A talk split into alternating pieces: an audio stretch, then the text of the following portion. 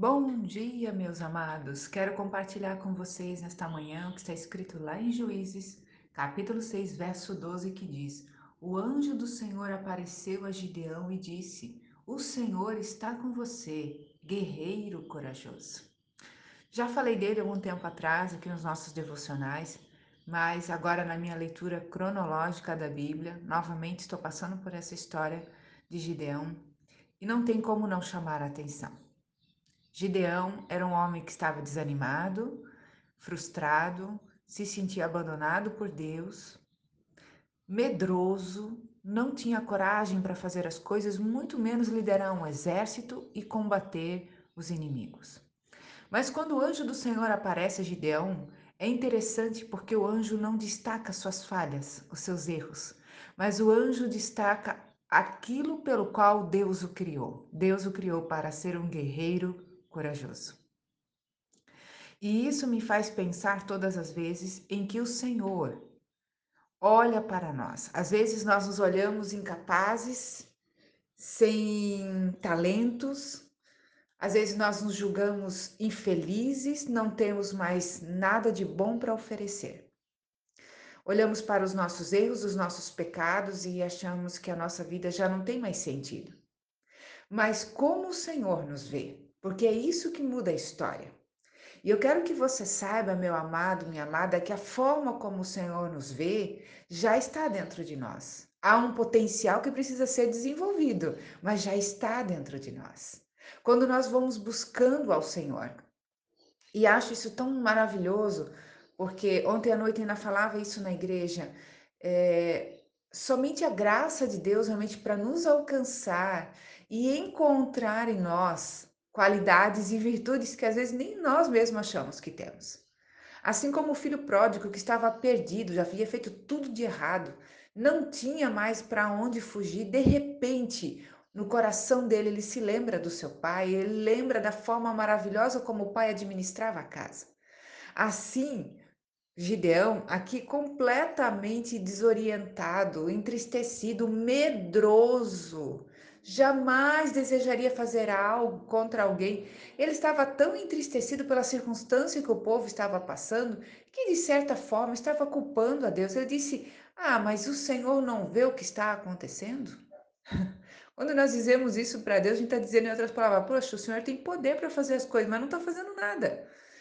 E de repente, o anjo do Senhor, né, aparecendo a Gideão, não aparece acusando, não aparece levantando seus defeitos, nem muito menos batendo boca com ele. Olha o que tu falou, cara. Não.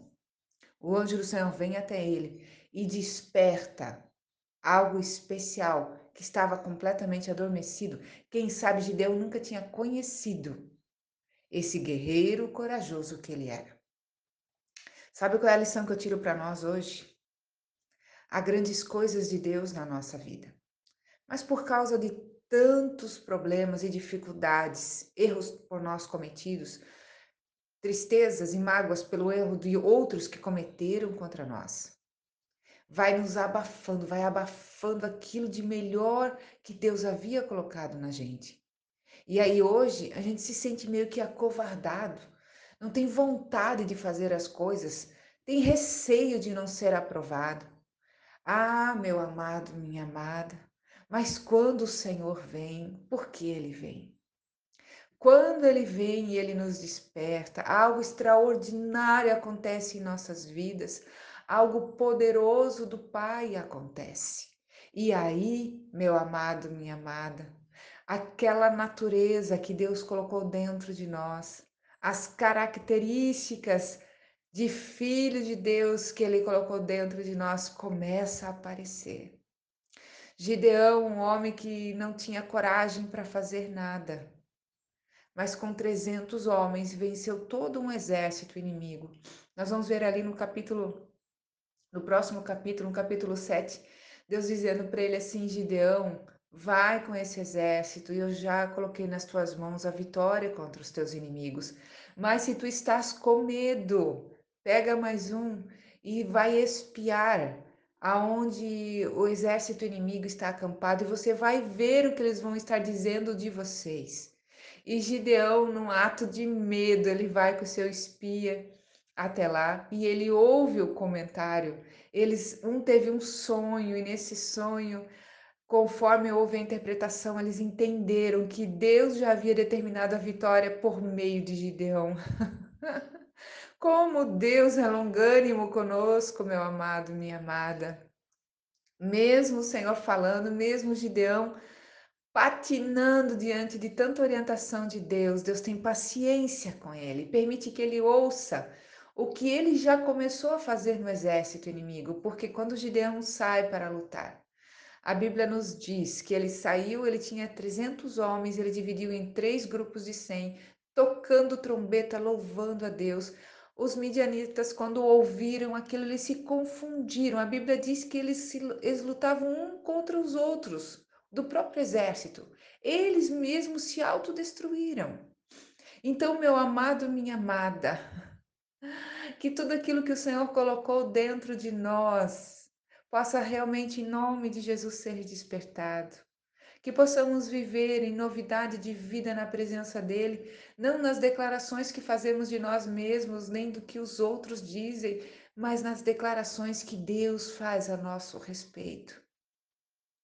Permita que Deus traga para fora o que há de melhor em você, que Ele mesmo colocou. Você verá que a sua vida nunca mais será a mesma. Vamos orar? Paizinho amado e querido, colocamos as nossas vidas diante da tua presença. Reconhecermos, Senhor, que muitas das vezes somos tomados pelo medo, somos tomados pelo desânimo, Senhor. Às vezes, ó Pai, isso é resultado, resultado da, da criação, resultado, Senhor, das nossas más escolhas, resultado das ofensas que recebemos injustamente. Senhor, às vezes nós permitimos que tudo isso fique dentro de nós e nos contamine a ponto de a tua natureza que está em nós não apareça. Mas nesta manhã, em nome de Jesus, nós queremos renunciar diante do teu altar tudo isso e te pedimos, Pai, ajuda-nos. Ajuda-nos em nossas fraquezas, para que nós possamos nos ver como tu nos vês, Senhor. valorosos, guerreiros, corajosos, não para lutar contra as pessoas, mas para vencer todas essas batalhas que vêm à nossa mente, para vencer toda a seta do inimigo contra as nossas vidas, para que possamos ser, Senhor, de fato, luz e sal, como está escrito na tua palavra.